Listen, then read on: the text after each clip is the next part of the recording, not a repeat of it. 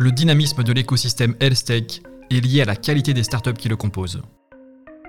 E-santé, MedTech, Biotech, tous les jours des femmes et des hommes se lèvent avec l'idée de changer le monde de la santé. Je suis Meriadec, je suis pharmacien et cofondateur de Steto, le copilote créatif qui produit des contenus pour les acteurs de la santé. Avec mes co-hosts, on se lance l'objectif immense d'interviewer en format 20 minutes toutes les startups health de France.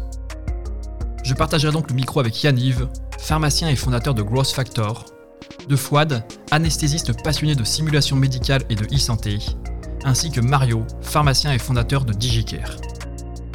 Sortez les combis et plongeons Beyond Health Tech. Bonjour à tous et bienvenue sur Beyond Health Tech. Je suis Yanniv Mimoun, expert en growth marketing dans le secteur de la santé et j'ai aujourd'hui le plaisir de recevoir Florian, cofondateur de Malo. Malo, c'est la révolution numérique au service de la santé familiale, un compagnon quotidien pour les parents souhaitant maîtriser la santé de leur famille, de la grossesse à l'adolescence. Bonjour Florian, comment ça va? Bonjour, écoute, très bien. Florian, est-ce que tu peux te présenter s'il te plaît pour les gens qui ne te connaissent peut-être pas encore?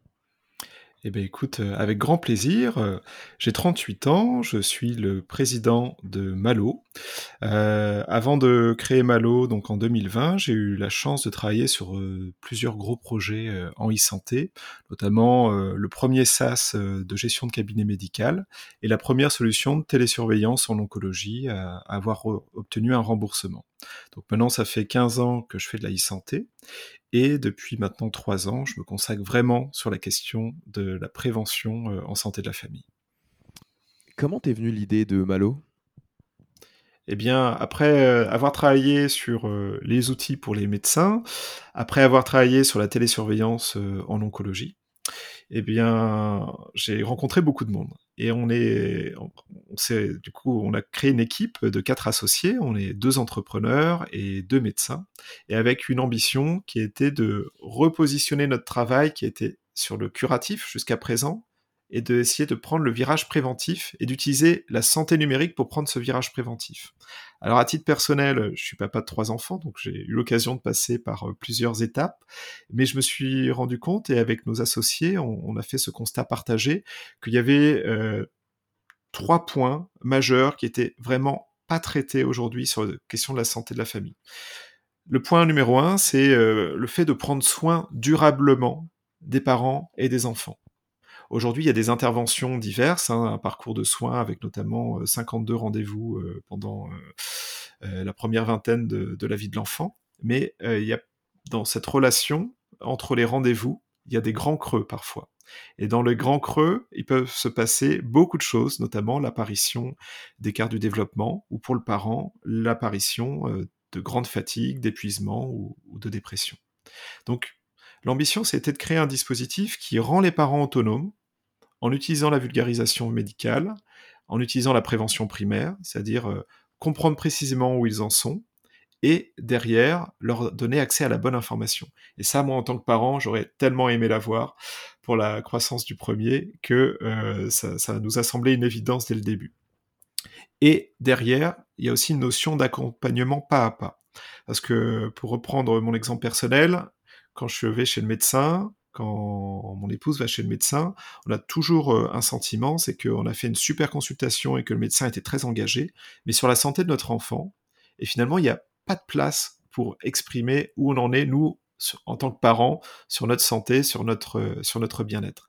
Donc, l'ambition, ça a été de craquer euh, vraiment une question majeure, c'est comment faire un dispositif de prévention primaire qui soit réellement utilisé, c'est-à-dire faire une super application avec une expérience B2C incroyable, et d'utiliser cette application pour produire des évidences cliniques mesurables, c'est-à-dire euh, une éducation à la santé, c'est-à-dire un changement de comportement, des orientations, une réduction de l'errance médicale sur un certain nombre de pathologies. Et c'est là où tu retrouves finalement l'ADN euh, de Malo et ce qui m'a donné envie d'y aller, ce qui nous a donné envie d'y aller, euh, la communauté des associés, c'est créer la première application de prévention en santé de la famille qui fait un soin durable, qui accompagne et qui n'a pas peur de parler de vulgarisation médicale et de prévention primaire, parce que c'est ce dont on a besoin en tant que parent. On est isolé, il nous faut plus de contenu et euh, du contenu de qualité pour éviter de se perdre dans les méandres de l'Internet. D'accord. Et donc aujourd'hui, Malo euh, se retrouve sous quel format? Malo, c'est une application que tu peux télécharger sur les App Store, qui est présente dans le catalogue de services de Mon Espace Santé, euh, que tu peux installer, qui est sur un modèle freemium, donc euh, le suivi de l'enfant dans Malo est accessible à tous les parents en France gratuitement, et il y a un module qui est dédié au bien-être du parent. Et ce module-là est en partie payant. Tu peux l'acheter dans l'App Store ou la plupart de nos utilisateurs en, bénéficient euh, par le biais de leur contrat euh, d'assurance santé, que ce soit celui de leur entreprise ou leur contrat d'assurance santé en particulier. D'accord. Euh, personnel, pardon. Donc aujourd'hui, vous avez un seul et unique business model? On a un seul et unique business model, tout à fait, qui est assez simple.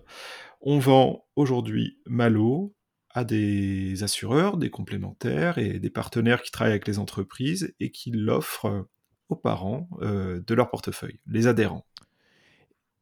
Très intéressant. Est-ce que tu pourrais nous faire un peu déjà un premier retour potentiellement sur euh, ce business model-là qui, euh, qui peut être effectivement une option pour pas mal de solutions, mais qui n'est pas forcément très simple à obtenir.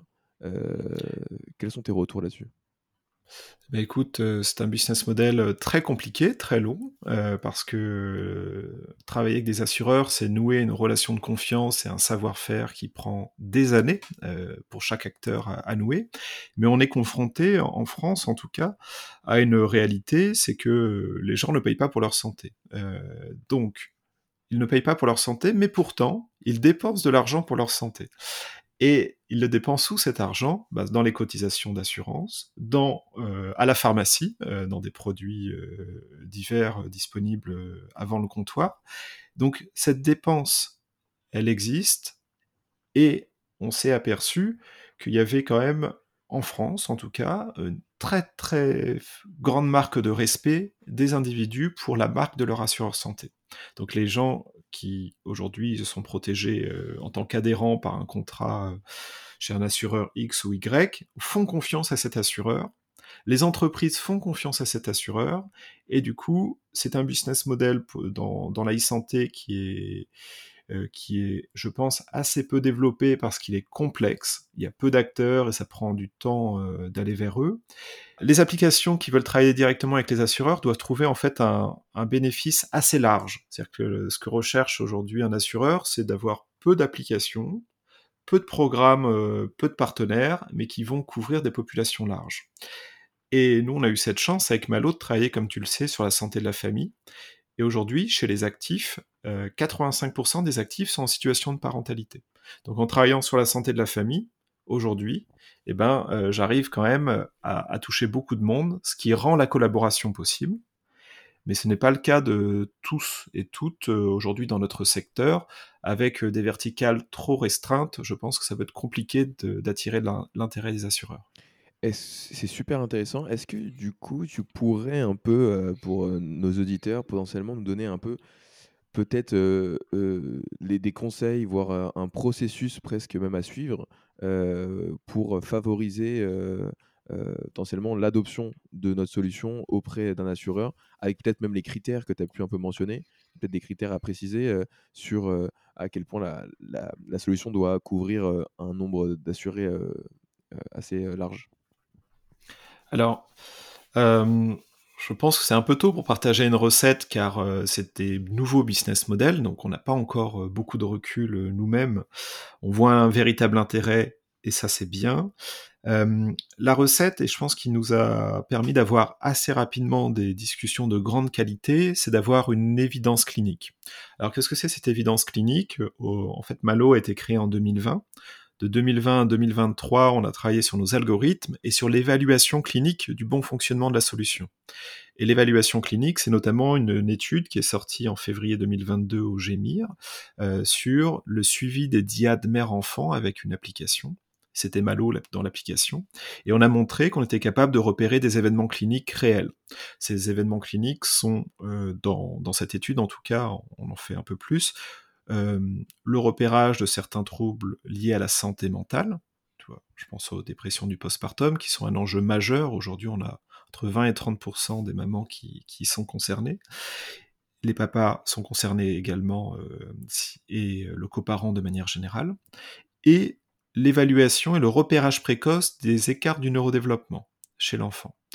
Il n'y a pas aujourd'hui beaucoup d'outils qui sont en place pour repérer ces deux événements. Pourquoi? Parce que c'est, il faut être vraiment en contact du parent, au contact de l'enfant et avoir une forte fréquence d'échantillonnage de l'information de santé, donc la collecte de biomarqueurs numériques, ce qui est notre spécialité. Donc pour travailler avec une mutuelle, un assureur, qui était ta question initiale, j'y reviens, il faut d'abord les convaincre sur la réalité de ce que fait le dispositif. Et nous, on a été vraiment challengé sur la réalité clinique, et c'est l'étude clinique qui nous a permis de finalement euh, fermer cette question-là et de pouvoir passer après au modèle de financement euh, de, l'innovation, donc qui est un, discours qu'on a et un modèle que l'on a réussi à standardiser pour Malo. Euh, il y a un certain prix pour Malo qui est un, une grille confidentielle, mais qui est standardisée. Et aujourd'hui, on arrive chez des assureurs, chez des mutuelles, avec un discours très simple, qui est vous avez la nécessité de référencer des projets, des, sujets pour la prévention. Il y a des enjeux aujourd'hui autour des actifs qui sont la santé des actifs. on parle beaucoup d'absentéisme, mais où est-ce que l'absentéisme il commence? Il commence aussi par une charge très forte à la maison liée à la santé de la famille. Et euh, Malo est une réponse euh, efficace à cela et qui, avec son évaluation clinique, permet aussi euh, de tout à fait rentrer dans un discours de qualité, de dire vous financez cela, mais derrière, on a vérifié que ça fonctionnait et vous pouvez être en confiance parce que c'est dans une publication en peer review et vous pouvez venir voir les datas, on va vous les ouvrir. Et est-ce que selon toi, c'est aujourd'hui indispensable en fait de devoir justement s'appuyer sur des études, puisque lorsqu'on on, peut penser à un, remboursement par l'assurance maladie, on va forcément, on sait qu'il va falloir apporter ce genre de, preuves. Est-ce que peut-être sur des, mutuelles ou des assureurs, est-ce que ça va être peut-être, est-ce qu'ils vont être moins exigeants là-dessus et qu'on peut plus plus potentiellement entre guillemets négocier un remboursement, ou est-ce qu'ils vont être quand même assez rigoureux et intransigeants euh, là-dessus? Eh bien, aujourd'hui, ils sont rigoureux et c'est normal. Euh, je dirais même intransigeants parce que euh, il y a déjà eu une première vague d'expérimentation de mise à disposition d'applications il y a quelques années et maintenant, les assureurs, comme le régime obligatoire, s'attendent à ce qu'il y ait un très haut niveau de qualité. Et c'est ce que j'explique parfois, c'est que c'était plus simple de lancer un projet en e-santé il y a 10 ans que maintenant. Pourquoi? Parce que on était beaucoup moins exigeant au niveau du marché sur l'évaluation du fonctionnement de l'application, euh, c'est-à-dire euh, l'évaluation clinique, et même si on n'a pas forcément des chemins vers le remboursement qui sont directs sur la prévention, parce que dans le dépôt d'un dossier de demande de remboursement, il y a une grande partie qui s'appelle euh, l'évaluation du bénéfice médico-économique. En prévention, c'est un peu plus compliqué parce que euh, le bénéfice médico-économique se mesure sur euh, des fois des décades. Pour les assureurs, pour autant, ils recherchent quand même une évaluation indépendante parce qu'ils veulent un haut niveau de qualité avant de mettre leur marque sur quelque chose qui va être recommandé à, à leurs adhérents.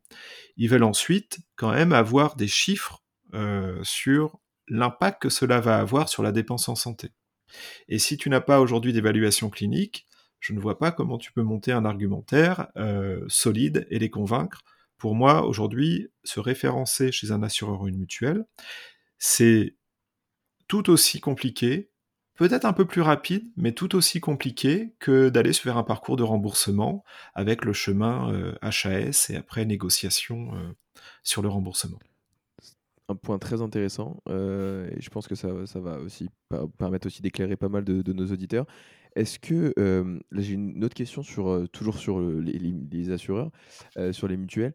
Est-ce que est-ce que le business model que vous avez aujourd'hui, donc on a dit qu'il était donc s'était en partie remboursé par les, ces, ces, ces, entités, mais ma question c'est sur le revenu modèle. Est-ce que vous facturez en fait, euh, même sans communiquer sur, potentiellement sur les montants, mais est-ce que vous facturez un, abonnement en fait aux, assureurs et qui permet d'avoir un usage illimité pour leurs assurés, ou est-ce que c'est du pay-per-use, donc est-ce que c'est vraiment à l'usage? Et, euh, et pourquoi l'objet de cette question? C'est parce que on a pu observer que parfois euh, certains assureurs en fait voulaient proposer une solution mais euh, aussi limiter leurs coûts, parce que c'est aussi dans leur intérêt, et donc vont pas forcément, euh, pas forcément tendance à, aller pousser des solutions qui sont en pay-per-use, parce que ça peut, ça peut faire euh, exploser un peu leurs leur coûts. Et donc du coup, est-ce que vous avez, enfin comment vous avez abordé ce, sujet-là Écoute, c'est une très bonne question. Alors, les deux modèles ont leur intérêt et le pay-per-use, ça a son intérêt dans certaines actions coup de poing ponctuelles euh, où on a derrière un bénéfice euh, mesuré. Mais dans le cadre de la prévention, qui est plutôt mon domaine, comme euh, tu l'as compris, le domaine de la prévention, c'est différent. La prévention, elle doit être accessible à tous et à toutes pour avoir un impact. Et donc, elle doit être inclusive. Donc, le modèle de Malo est de travailler en inclusion sur euh, des, portefeuilles euh, santé. Et euh, ce modèle en inclusion, qu'est-ce que ça veut dire? Eh bien, ça veut tout simplement dire qu'on donne la même chance à tous les salariés, par exemple, d'une entreprise, d'avoir accès à Malo. Et si on ne donne pas accès à tout le portefeuille d'une entreprise, en fait, ça a assez peu d'intérêt. Parce que derrière, pour euh, promouvoir la prévention, ça demande des efforts euh, marketing, ça demande des actions euh, qui n'ont de sens qu'à l'échelle d'une entreprise, qu'à l'échelle d'un portefeuille en santé. Inclure un produit aujourd'hui et se dire, tiens, si vous l'utilisez, je vous rembourse, ou alors vous avez accès à ça, mais j'en fais pas la promotion parce que je n'ai pas d'intérêt à le rembourser, ça ne marche pas.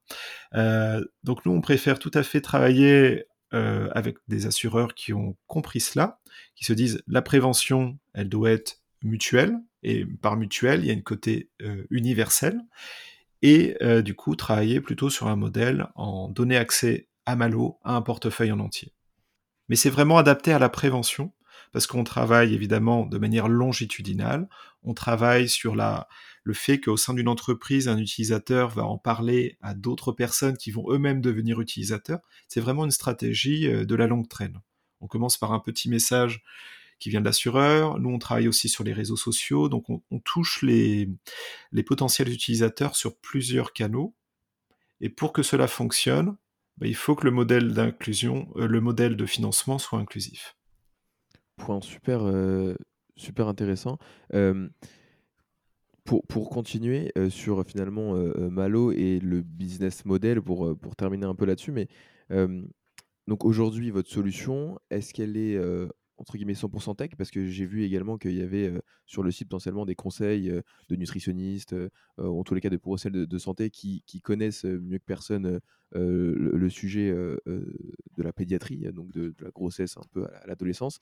Est-ce que vous avez aujourd'hui des, professionnels qui interviennent, on va dire en one-to-one avec, avec des, potentiellement des, usagers, ou ça reste finalement du,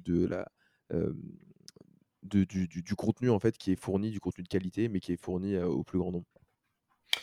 Alors, euh, par contenu, c'est très large. hein. Euh, derrière Malo, il y a un algo aujourd'hui qui va collecter près de 8000 marqueurs de santé sur un enfant, euh, près de 1000 sur le parent. Et derrière, quand c'est nécessaire, on va effectivement mettre en avant certains éléments qui peuvent être du contenu, des conseils, qui peuvent être une orientation aussi vers un parcours de soins. Et en fait, la plus-value de l'outil, elle est dans le fait d'être le haut de l'entonnoir.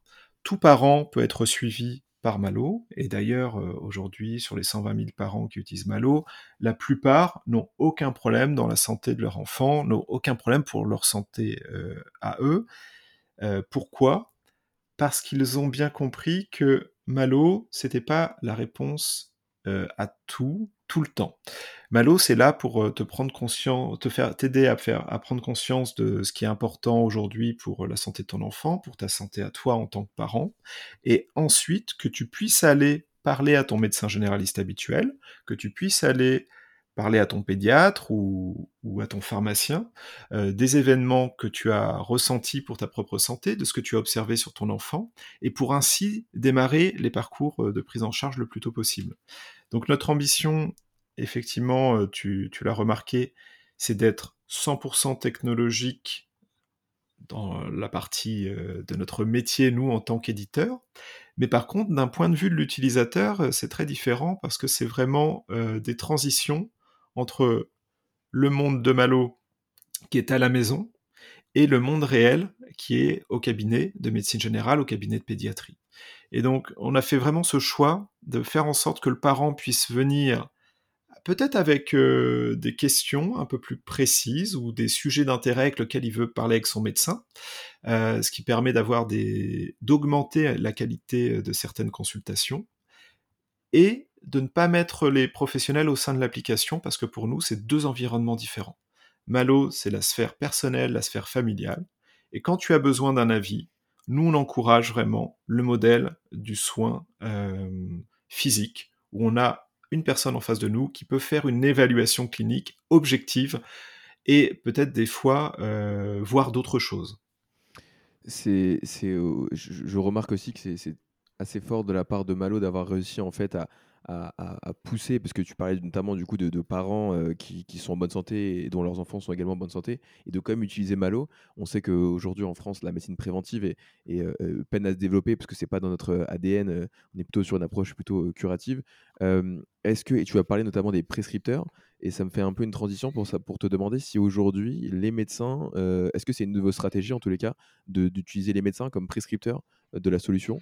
Ou ça reste finalement plus une conséquence qu'une cause?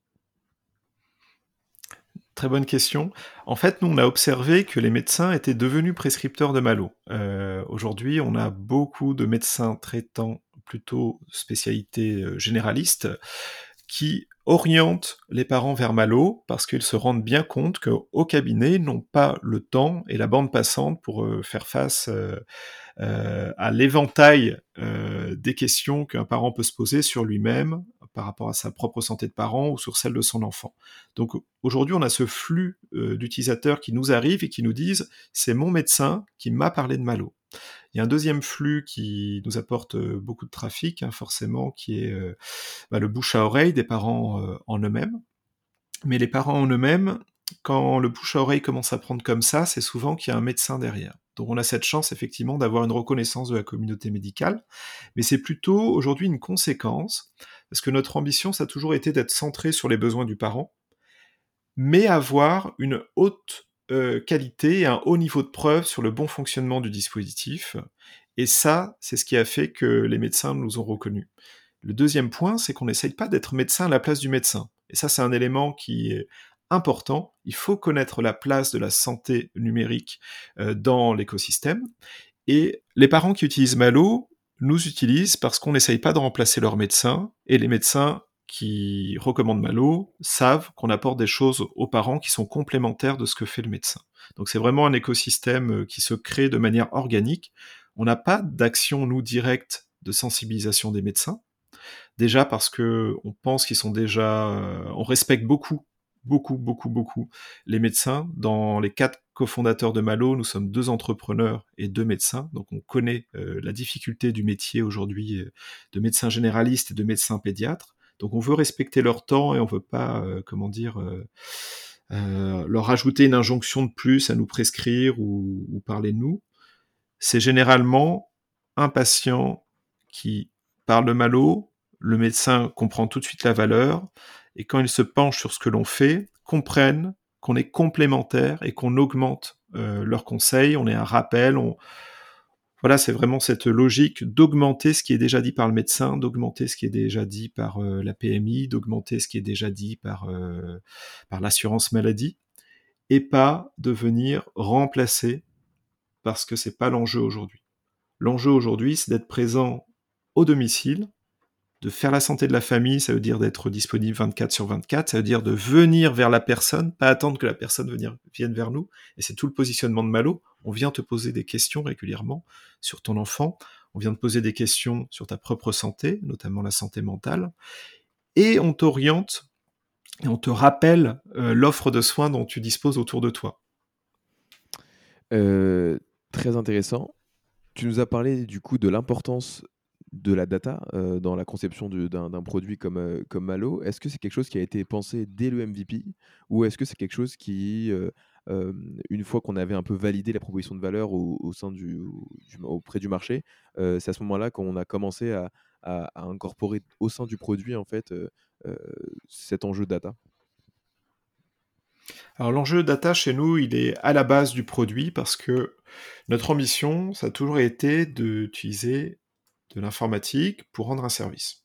Et cette informatique, elle consiste aujourd'hui euh, dans Malo à modéliser les étapes du développement d'un enfant et les étapes du développement d'un parent également sur son chemin de santé qui est personnel. Donc la collecte de la data, son analyse et la restitution que l'on fait de la data, parce que la, raison pour laquelle on, on analyse cette information, faut pas oublier, c'est avant tout, et c'est là tout l'intérêt de cette information, donner un parcours personnalisé aux parents.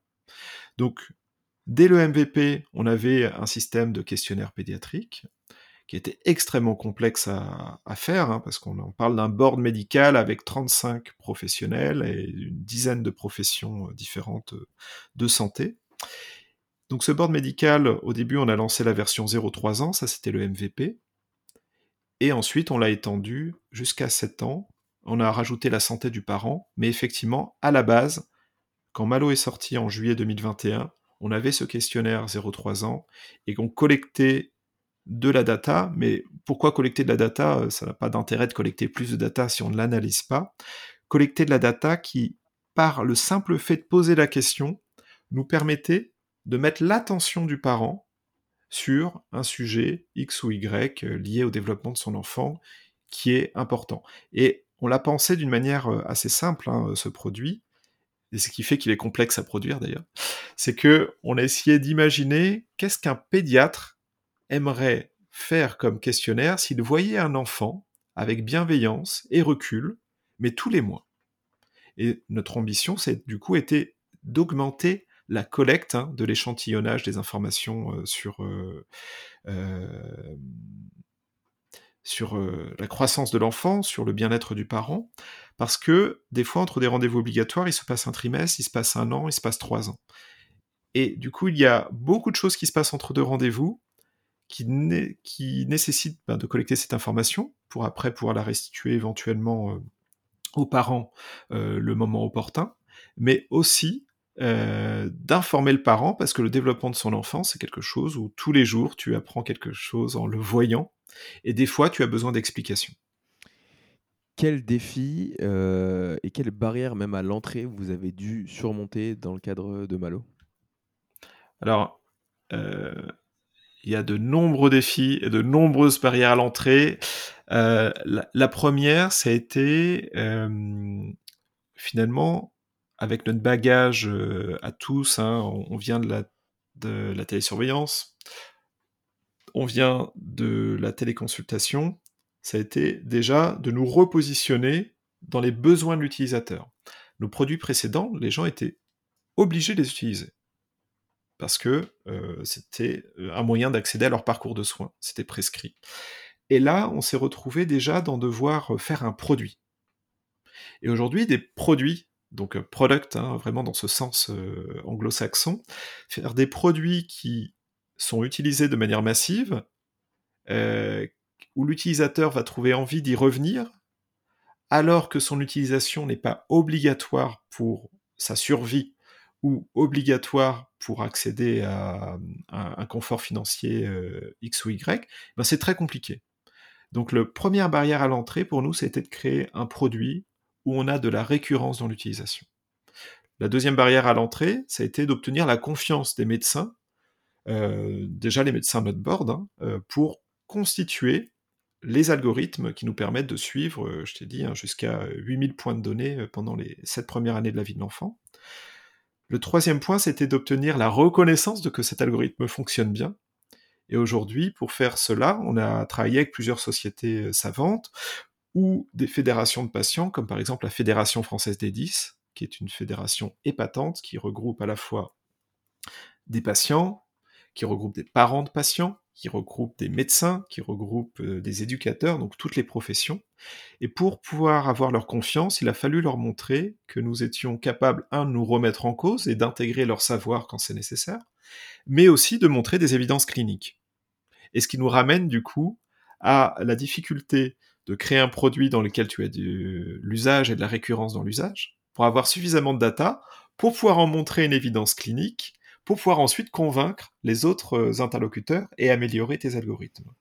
Donc ça, ça a été vraiment le travail de trois ans, hein, trois ans de R&D, à la fois sur les algorithmes qui sont complexes euh, dans leur implémentation, euh, l'évaluation médicale du fonctionnement de l'algorithme, hein, qu'on doit pouvoir expliquer en permanence, et la collecte et le fait de, faire une étude clinique sur un corpus très grand. Parce que le problème en pédiatrie, euh, j'en profite juste pour en parler, c'est que c'est très difficile de recruter des jeunes patients ou des parents. Donc il y a beaucoup d'études en pédiatrie qui se font quand même sur des, euh, sur des poules d'individus très restreints. Et nous, notre ambition, ça a été de dire plutôt de travailler, travaillons plutôt sur la population générale. Et dans une stratégie d'entonnoir, de funnel, on travaille sur 100% des parents dans ces 100% de parents, il y a des enfants. Et donc, dans ces enfants, on va avoir 10-12% d'enfants concernés par les écarts du neurodéveloppement, d'après la littérature. On va avoir euh, X% sur d'autres pathologies. Et est-ce qu'on est capable de les retrouver, déjà? Donc ça, c'était une grande question. On a montré que oui. En tout cas, on l'a montré sur les écarts du neurodéveloppement euh, dans, dans notre public. Et derrière, il y avait une deuxième notion, c'était de prouver que le produit conduisait les parents à aller démarrer des parcours de soins et que ces parcours de soins étaient adaptés. Euh, c'est-à-dire qu'on t'orientait vers la bonne personne, que la bonne personne ensuite orientée vers euh, peut-être euh, un autre interlocuteur. Et tout ça, du coup, c'est un nombre de barrières à l'entrée quasiment infini quand on y pense. Ça a été trois ans avec beaucoup d'interlocuteurs. Il y a plusieurs ministères hein, qui couvrent ce qu'on fait dans Malo. Donc à, chaque fois, on, a dû aller voir vois, le ministre euh, de la Santé, les ministres de la Solidarité, l'Autonomie, euh, les secrétariats d'État à la petite enfance, et montrer, prouver que dans leur spectre, on avait réussi à créer un produit qui intéressait les parents, qui les faisait rester, et qui derrière permettait déjà de changer euh, les parcours de soins et de réduire l'errance médicale. Et, ça, pour un peu pour terminer, mais et pour rebondir sur, sur ce que tu viens de dire, est-ce que c'est quelque chose qu'on va faire, qu'on va aller chercher dès le début, euh, au moment où on a presque juste l'idée, ou est-ce que c'est quelque chose qu'on va euh, aller chercher bien plus tard euh, Sachant que j'imagine que les, les, process peuvent être aussi plus ou moins longs dans l'évaluation, dans la prise de décision de la part de ces autorités. comment est-ce que vous, vous l'avez traité et comment tu, nous, tu conseillerais des, des jeunes entrepreneurs de traiter la question? Je pense que hum, c'est très difficile de convaincre quelqu'un sans évidence clinique et on en revient à cette euh, réalité. Euh, allez voir, aujourd'hui il y a beaucoup de projets dans la e-santé et je ne t'apprends rien, tu en vois beaucoup passer, on en voit tous beaucoup passer. Dans tous ces projets de e-santé, euh, c'est très difficile de savoir comment les soutenir pour la puissance publique parce qu'il y en a beaucoup. Donc, il faut des critères de filtre, et ces critères de filtre aujourd'hui, c'est pas la qualité du board médical, parce que c'est très important, et tout le monde a un super board médical, parce qu'aujourd'hui, on voit vraiment un intérêt des soignants pour rejoindre euh, les startups et les aider. Donc généralement, le board médical est bon. Mais c'est l'évaluation clinique. Est-ce qu'elle a été faite sur un, spectre large? Est-ce qu'elle montre un bénéfice? Et à partir de ça, je pense que c'est un, un bon filtre. Mais cette évaluation clinique, si derrière il n'y a pas d'usage et il n'y a pas de récurrence dans l'usage, aujourd'hui, euh, ça va être difficile euh, de, créer quelque chose de pérenne. Donc aujourd'hui, le niveau, c'est pour ça que je disais, c'était beaucoup plus simple de créer une boîte dans la medtech euh, il y a 10 ans que maintenant, c'est qu'il faut venir avec un excellent produit, parce que l'utilisateur, l'interlocuteur se projette toujours en tant qu'utilisateur et va chercher à l'évaluer par lui-même. Donc, est-ce que l'UX est bonne? Est-ce que l'information est de qualité?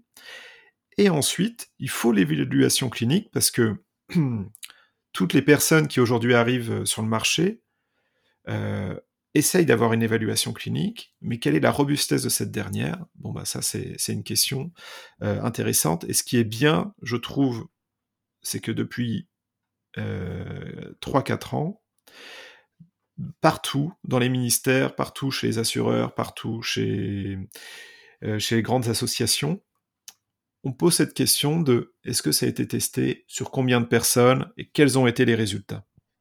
Donc je dirais qu'il faut pas être la charrue avant les bœufs et mon meilleur conseil c'est de commencer par évaluer et la démarche scientifique d'une évaluation clinique, elle est, faut pas l'oublier, c'est on commence par dire ce qu'on veut observer, quels sont les résultats qu'on attend. Ensuite, on évalue.